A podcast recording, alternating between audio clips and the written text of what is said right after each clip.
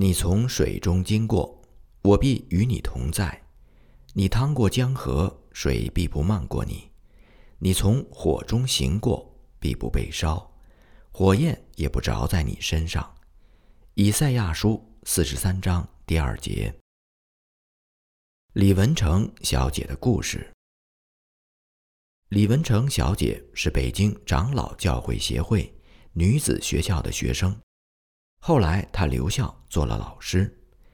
一九零零年五月下旬，当义和团风暴迫在眉睫的时候，李小姐从北京走了五天的行程，回到乡下自己在河千村的老家。她回到家十天之后，听说附近有两位英国传教士被义和团杀害了。又过了两天，传来消息，在那个地方。有很多不愿意声明放弃信仰的基督徒也被杀死，而其他活下来的基督徒都必须要声明放弃对耶稣基督的信仰。因此，在李小姐所在的村庄，大家都想跟那些活下来的人一样，也声明放弃自己的信仰。以下是李小姐自己的讲述：那些心里面有些动摇。想要声明放弃信仰的基督徒，当他们听说那两个英国传教士被杀，其他基督徒声称放弃信仰以后，他们也开始决定要在义和团的逼迫面前声明放弃信仰。所以他们派人去和义和团和谈，声明将要放弃信仰。他们也给那些暴民送钱。那个时候，我们仍然在一起敬拜。一起唱赞美诗。有一位老人是我们村子里面教书的，他每个主日都主持侍奉和敬拜。他虽然知道声明放弃信仰是不对的，但是因为自己勇气很小，所以他也想和其他人一样，对义和团表示要放弃信仰。于是我们常常叮嘱他不要那样做，但是他仍然非常害怕。有一次。他捶打自己，说：“我真的不应该喜欢我这个肉体。”还有一次，我和他一起祷告，祷告结束以后，我看见他的脸上显现出了力量和勇气。他郑重地宣布不去跟随那些声明放弃信仰的人。可是，当他回到家里，他长子听说他这个决定以后，就又哭又发脾气。于是他对自己孩子的爱，以及对自己性命的爱，超过了对主的爱。这件事以后，那些劝说我们放弃信仰的人就更有说辞了。他们都说：“你看，那些担任圣职的人都听劝，声明放弃信仰了，为什么你还要死扛到底呢？”此时已经有太多的基督徒逃离了家园。来我们教会聚会的姐妹只剩下我和我的母亲。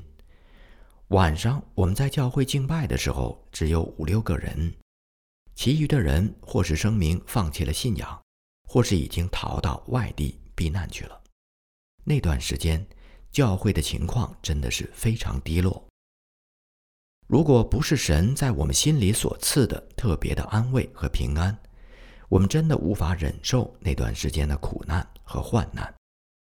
我必须见证，在我自己心里得到了超乎意料的平安，在心里面有着言语无法表述的喜悦，因为那苦悲之中也包含着甜蜜，而且仿佛天国的门已经为我们打开。大约在六月十四日或是十五日的时候，有传言说。三天之内，义和团的首领柏树春就将带着人马来屠杀我们这两家不愿意放弃信仰的基督徒。当时很多避难的基督徒已经各自回到了家中，因为他们的亲戚或朋友不敢收留他们。当我们听见那些威胁的话传来的时候，我们一点也不害怕。不过，我们决定让男人们都逃走。而让姐妹们集中在一起，待在后房。当月十六号，我和弟弟妹妹在一起，开始预备我们自己的坟墓。然后我们一起待在后房里面。如果主愿意现在就把我们接到天国去，那么义和团肯定就会来后院找到我们。如果主愿意我们仍然活在地上，那么义和团就不会到后院来找我们。下午的时候，我们的坟墓准备完毕了，我和妹妹两个人坐在坟墓里面，讨论着为真理而死的幸福。我们的心里面充满了从上面来的光，我们感受到了极大的喜乐。我们一起商量好，如果义和团暴民开始放火烧我们的房子，那么我们就一起唱《天国子民在哪里》这首赞美诗。就在这个时候，我们家族当中的一个人来看我们，他看见我们一点也不害怕，而且在言谈之中。有着喜乐和平安，他看见我们是神恩典的见证，他非常稀奇，就对我们说：“看来你们真的是不害怕呀。”不久，柏树春来了，不过他没有带着人马，而是只身前来。我们礼貌而高兴地迎接他，并且为他预备了食物，像招待老朋友一样招待他，因为他是我们的一个远亲。但是柏树春表情和姿态，处处透着自大和傲慢。我们村子里面有许多老人家来看望他，虽然这些人都是长辈，可是柏树春对他们一点也不尊重，反而来看望他的那些老年人却对他毕恭毕敬，没有人敢和他顶嘴，所有的人都附和他的每句话。他们对待柏树春的态度就像对待神一样。柏树春夸耀着义和团的权势和各种各样奇妙的作为。我请他解释清楚一下这场义和团运动的主旨和原则是什么，但是他说不出来，只是简单的说：“现在这个时候不是寻求真理的时候。”我说：“我认为我们应该寻求真理。”他说：“先等到我们彻底消灭了在中国的一切外国人之后再说。然后，我们还要出去消灭所有外国的国家。”我笑着对他说：“恐怕那条道路很长，很不容易走。”他并不觉得羞耻，脸上也没有一丝笑容，说：“没有任何困难。”我们说：“既然你们的目的是扶清灭洋。”那么，为什么你们要杀我们自己的同胞呢？他说：“我们没有仇视你们，针对你们。我们的初衷本是针对罗马天主教会的。”我们告诉他说：“即使是死，也不会放弃信仰。”虽然在那个时候没有人跟我们争辩我们的信仰到底是真的还是假的，但是我们清楚的知道。他们根本不相信我们的信仰是真的。那些在教会外的人，深深的笃信义和团的偶像之神；而在教会内的人，则大多忘记了他们所倚靠的主。这个时候真的是至暗时刻。然而，主仍然在一些基督徒的身上赐下光来，使他们的信心得以坚固成长。这一切都是为了主自己的名。我们虽然好像是被判处死刑的囚犯，但我们心里明白，自己是那万王之王的儿女。世人以为我们这些基督徒的性命都攥在义和团的手中，但实际上，人的生命是掌握在神的手中，没有人能改变这一点。柏树春此行的目的本来是警告我们，要我们放弃信仰。但是他甚至没有机会提及此事。他主动的告诉我们，愿意保护我们，不让其他地方的义和团来伤害我们。大家听见他说这话都非常高兴。我们觉得肯定不会再有危险了，因为他在当地义和团组织当中有很大的威势。当我们意识到患难已经过去的时候，心中都充满了喜乐。我说。我已经能体会到亚伯拉罕从摩利亚山上返回时的感受了。虽然我们没有真的为主的缘故为信仰而死，但是在主的眼中，他已经看见我们的真心和至情，因为我们真的愿意毫不犹豫地为他舍命。两三天之后，我们听说义和团中的另外一个首领和柏树春的关系不和，那个首领放出话来，如果我们仍然不愿意放弃信仰。就会带人来杀了我们。于是有各种警告和劝告源源不断地传到我们的耳中。我父亲用恰当的言辞来回答那些提出警告，并力劝我们放弃信仰的人。他说：“你们觉得来劝告我们，让我们放弃信仰是对我们好，但实际上，你们比义和团还要残忍，因为。”他们只能杀了我们的身体，却不能杀我们的灵魂。但是你们来却是要伤害我们的灵魂。那些来劝告的人听了我父亲这话，都很不高兴。我父亲还说：“我要是跟你们讲我们的救主是怎么的为我们死，你们一定不会明白。但是你们都知道，那些传教士为我们死了，而且就在此时。”我们的救主和那些传教士就在注视着我们，看我们是否坚贞到底。我们怎能做放弃信仰这样的恶行呢？如果这样做了，我们以后该怎样见他们呢？六月二十四日，有人跑来告诉我们，让我们赶紧逃跑，因为此时有人过来要杀我们。我虽然不想出去，但是他们极力的劝说我们。让我们离开，所以我们到后房那里去藏着。然而，我们的心中仍然充满了平安，即使是孩子们也都不害怕。后来，我们又听说那些要来杀我们的人不来了，于是我们又出来回到家中。当晚，我们睡到半夜的时候，我母亲把我们叫醒，说有几十个人从南面过来了。他们肯定是要去烧毁教堂的。我们从床上爬起来，一起祷告，并在心中得着安慰。之后，我们又听说他们不来毁坏教堂了。于是，我们重新上床睡觉。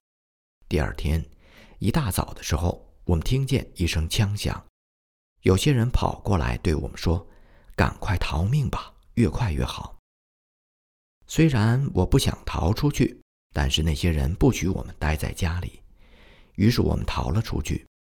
我父亲往西面的野地去了。那时我身上带着宝贵的圣经，我的每日之光。我们没有走多远，停在村外一片厚厚的密林当中。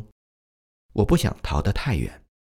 我父亲继续向西，但是我坐在树下读着圣经。我心中做了决定，绝不抬头，免得当我看见那些义和团残忍狰狞的面孔时，心中会失去平安。不久之后，我听到了脚步声，我想，一定是义和团来了，但我心里仍然是完全的平静，既没有慌张急迫，也没有迷惑浑浊。我仍不抬头去看来人是谁。真实的情况是，我的父亲走了过来，他要我避开这个地方，因为已经有好几个人看见我藏在这里了。所以我站起身来，继续向西走。不久，又来到一小片树林，在那里，我遇见了我的弟弟永才。我们两个人坐在那里，彼此交谈，互相鼓励，使彼此都谨守在主的心意当中。我们彼此都得了很多的安慰。我们仔细地向我们家的方向望去，看看有没有升起那种房子着火时的黑烟。我们没有看见黑烟，但是仍然能够听到枪响。再后来，我们听说那些义和团并不是来杀我们的，而只是在大路上绕过我们的村子。于是，我们又走回家去。我们一进村子，就有人故意问我：“去哪儿了？”我尽量自然地回答：“我们往西边去了，那边很漂亮。”一边说，我就一边回头看着远方的那些平静宁和的树林，心里知道，问话的人一定觉得我们很悲惨，或是很令人羞耻，但实际上，我们把自己的经历当作一种荣耀，是一种我们本不配得的为主受逼迫的荣耀。当天晚上，又有人来跑着对我们说：“义和团来了，他们又来了，快跑！”于是我们又逃了出去，结果最后仍然是虚惊一场。那些义和团并没有来杀我们。我们这种逃跑本身倒是没有什么大不了的，但是每天当中，我们听见的这些警报，对我们来说，真是一种很大的试探，使我们的日常生活不堪重负，不胜其烦。那些跑过来警告我们、劝说我们的人。有的是哭泣着对我们说话，有的则几乎是用暴力把我们拖走。他们一边极力劝我们逃走，一边对我们说：“你们这两家人要是被杀了的话，那我们该怎么办呢？我们怎么能受得了呢？”还有一个人对我父亲说：“老哥哥呀，根本就没有什么天堂，你根本就去不了那个地方。”我父亲听见这话非常生气，他说。你要是用这种话来劝我们，那还不如别说。还有的人劝我们说：“你们不需要到庙里去献什么祭、捐什么钱。我们在这里劝你们的目的，就是让你们到庙那里走一走，一切麻烦就都没有了。”我们说：“我们就算为这件事情死，也不会放弃信仰。我们根本就不怕死，唯一害怕的就是放弃信仰。”那些劝说我们的人看见我们心意已决，就都走开了。六月二十六日，我们听见消息，义和团今天真的要来了，所以我们大家想，肯定活不过今晚。然而，我们的心情都是平安喜乐，并没有颓废、胆怯、恐惧。我们把家里很多贵重的家具和物品。都赠送给了朋友和亲戚们。我非常喜欢我的手表、眼镜和照片，但现在我都不把它们当做宝物，把它们都送人了。当天下午，我们听说义和团肯定马上就过来。这次的消息似乎比以往的更加确定，因此我母亲和其余的人都准备逃走。我说：“我不走。”因为每次义和团他们来毁坏教堂的时候，都会杀些人。如果他们找不到人可杀，他们一定不会满意的。他们知道我们全家都不会放弃信仰。如果他们不杀我们当中的一个人，也许就会急着去追杀其他的人。因为外人都说，咱们家不愿意放弃信仰，都是因为我的怂恿。那时，我的弟弟永才和妹妹春恩也在房间里。他们俩听我这么一说，就都说我们也不走。于是，家里其他人都走了。我们三个人每人手里拿着一本圣经，坐在房子门口等待着。可是不久，我就听见我父亲从房顶上叫我。我抬头问他在那里做什么，他说。你们三个赶快到西院的后房里去。我想了一下，觉得父亲的建议是明智的，因为在那里有墓地，是十天前我们为自己预备的，所以我们三个人一起到了那里。我们正走的时候，就听见义和团暴民在大声敲打我们院子的大门。我们心里明白，他们终于来了。然而，我们的心中却没有一丝的不安，没有一丝的烦扰。我们进了墓地的坑里，最先为家人祷告，因为那一天的风很大，我母亲和其他的孩子们在野地里一定很不舒服。然后，我们三个人彼此讨论着，当那些恶人来杀我们的时候，我们应该怎样面对。我们决定。当义和团一看见我们，我就站起来，用尽量清晰的声音说：“我很高兴为我的主而死。”我准备一说完那句话，就把头仰躺在后面的木头上，等待那屠杀的刀剑。那个时候，我们三个人都被幸福感所充满着，但是我妹妹没有说一句话。在坟地的坑里等待的时候，我们读了一会儿圣经，然后彼此讨论了一些关于救恩的真理。那个时候，我们似乎在盼望他们快点到来。我在渴盼那安息的甜蜜和幸福，而每次我想到那甜蜜和幸福的时候，心里面就会感觉到。我的时间还没有到来。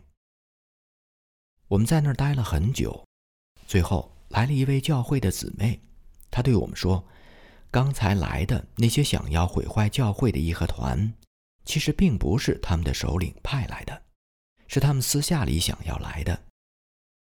咱们村的村民一看见他们不是来自那个义和团总部会集场所，就赶紧派人去报告了义和团的首领。”那个首领来了以后，亲手用刀杀了两个义和团成员。我们以前曾经常常说，如果我们不放弃信仰，那么当义和团来毁坏教会的时候，也不一定就能够杀死我们。如果神不想让我们死，那么他就能够让那些义和团在毁坏我们教会的时候，为了某些事情而彼此争执。以至于没有时间来碰我们。现在，当我们听见这位妇女所讲述的情况以后，我们的信心更加坚定了。我们比任何时候都更加坚定地相信神的大能。因此，我们跪下来一起祷告，为这极大的恩典而献上感谢。人们再次来极力劝说我们放弃信仰。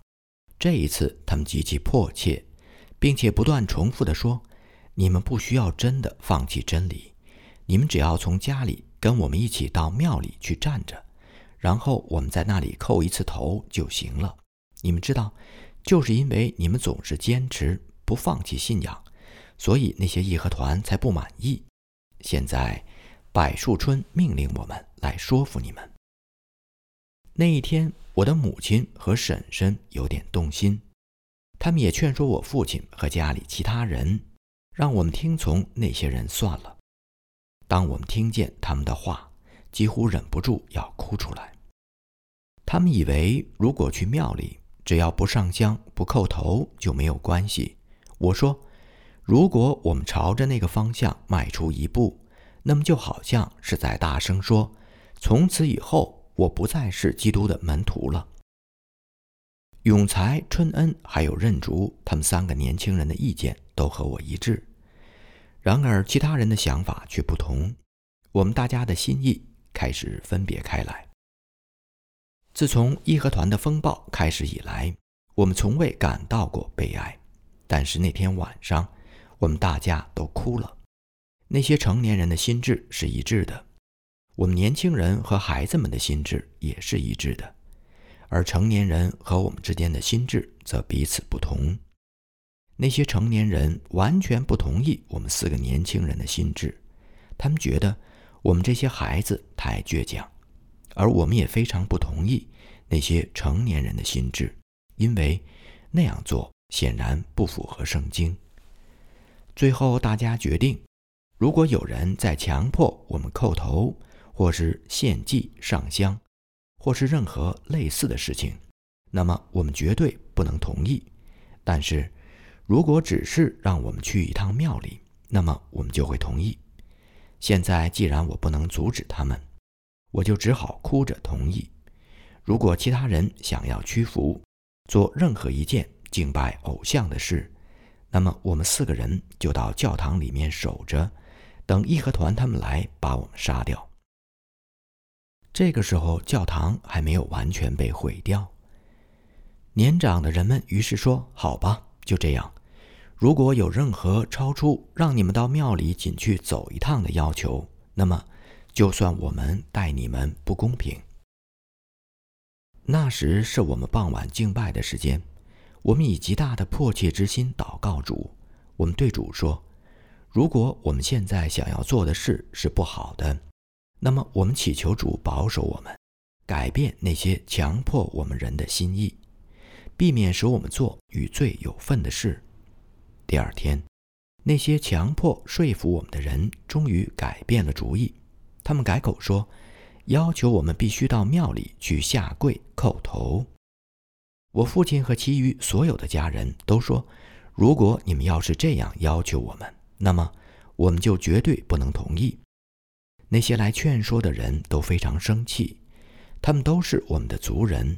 从那以后，那些曾经在我们面前跪着恳求要我们放弃信仰的人，就不再来劝说我们了。令我们意外的是，过了两三天以后，我听说我的哥哥和他妻子、孩子都要赶到我们这里来，他们正在路上。我们一家人听到这个消息都非常着急，因为大家都知道路上极其危险。那晚，我们迫切的祷告：如果我哥哥一家到来没有什么意义，或是没有什么帮助，那么求主不允许他来。七月五日，我哥哥一家来到我们这里，我们的族人一听说他来了，就再次来到我们家，再次劝说我们到庙里。去叩头上香。我哥哥来了以后，把我们家一日三次敬拜的习惯停止了。我父亲对我说：“你不要再说什么，你哥哥既然决定这样做，就这样吧。”从一开始，我就曾对我叔叔说过：“如果我哥哥回来以后要想去庙里，那么我们就一起殉道，为我们所信仰的真理做见证。”我叔叔也同意了。可是我怎么也想不到，我们两个大家庭现在居然都随从了我哥哥，屈服于我们族人的引诱试探。到了这个地步，我只有一个念头，就是我怎么能离开我的家庭？事后，我真希望那些义和团暴民也能够坚持让妇女去庙里敬拜偶像。如果是那样的话，就一定会有人为了信仰而站出来，第一个殉道。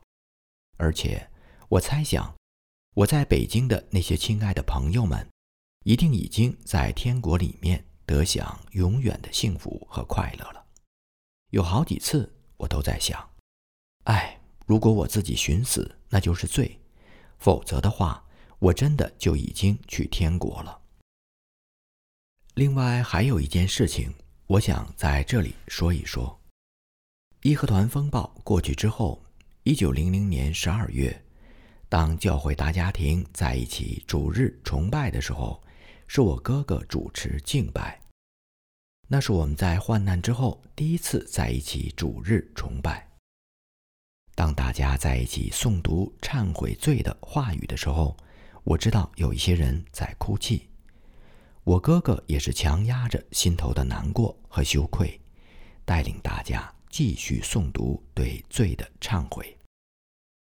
从那儿以后，我心里面好受了一些，因为我知道他们已经看见了自己罪的羞耻，已经在最终悔改了，并且已经得着了神的宽恕。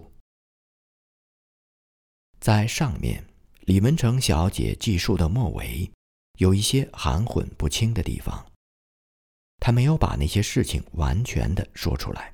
在他们家中，只有她和两个年幼的孩子是唯一没有去庙里的人。这位勇敢的女子，一次又一次的就这样，在长达几个月的逼迫、危险、引诱、试探当中，一直紧守着信仰的坚贞。李鹏远和他的妻子。李鹏远先生是一位聪慧的年轻人。一九零零年五月，他从通州神学院毕业。在过去几年的暑假当中，他一直为美国传教士团体做传福音的工作。他的妻子名叫多佳，是 Bridgeman 女子学校的优等生，有着甜美靓丽的面容。李鹏远夫妇有一个两岁的女儿，极其可爱。李鹏远的哥哥是美国长老会教会协会的牧师，他的妹妹也是一位虔诚的基督徒，并在1900年义和团风暴中为主殉道了。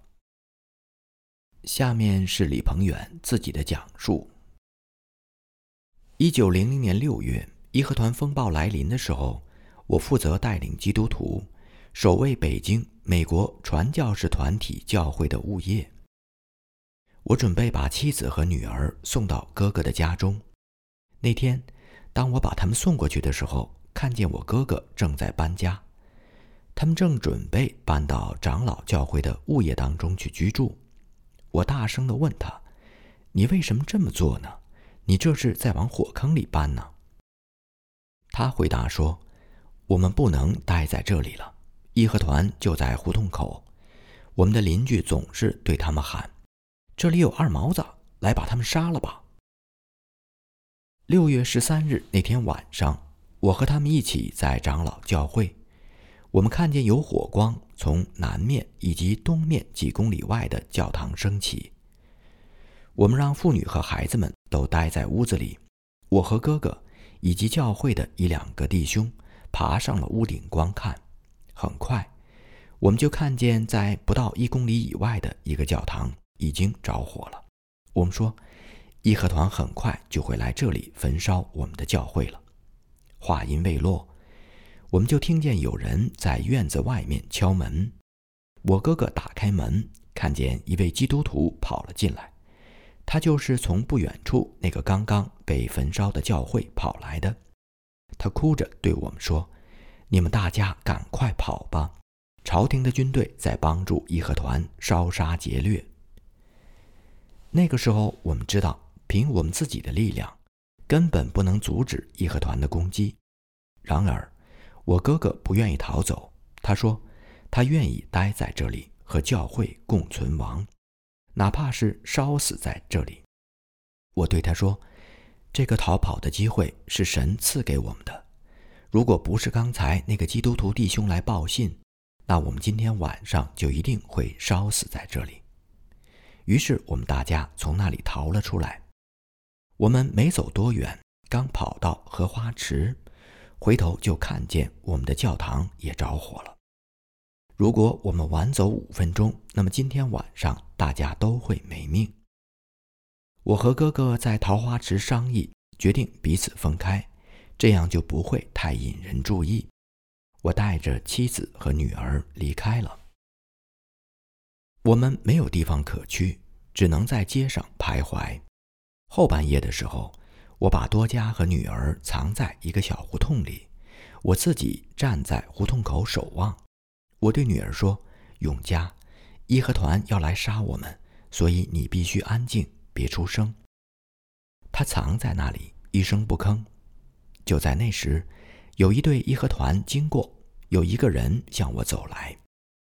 我不敢退到胡同里去，怕妻子和女儿被发现，于是我就混在街上的人群当中，跟着他们走了一段路，然后我偷偷地溜开，避开大街，专走小巷，走过了一个又一个胡同，快到天明的时候，我走到了德胜门。我在城外徘徊了几个小时，对自己说：“我必须回去找妻子和女儿。”如果我找到他们，就要想办法救他们；如果我找不到他们，也不要轻易的去死。于是我返回城里，回到那个我和他们分开的地方。他们已经不在那里了，但我没有看见他们的尸体，在附近也没有听到任何不好的消息。我就开始四处寻找他们。我以为卫理公会的营地和其他的地方一样都已经被焚毁了，但是当我走进那里的时候，发现卫理公会仍然还在。在那里，我见到了我的哥哥和他的妻儿。我哥哥没有见过多加和永恩，也不知道他们的下落。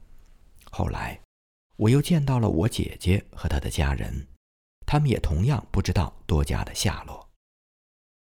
我再次进城，在北京城东南西北各处大街小巷上，整整寻找了两天，终于我打听到，多加和永恩和其他基督徒一起在城南藏身。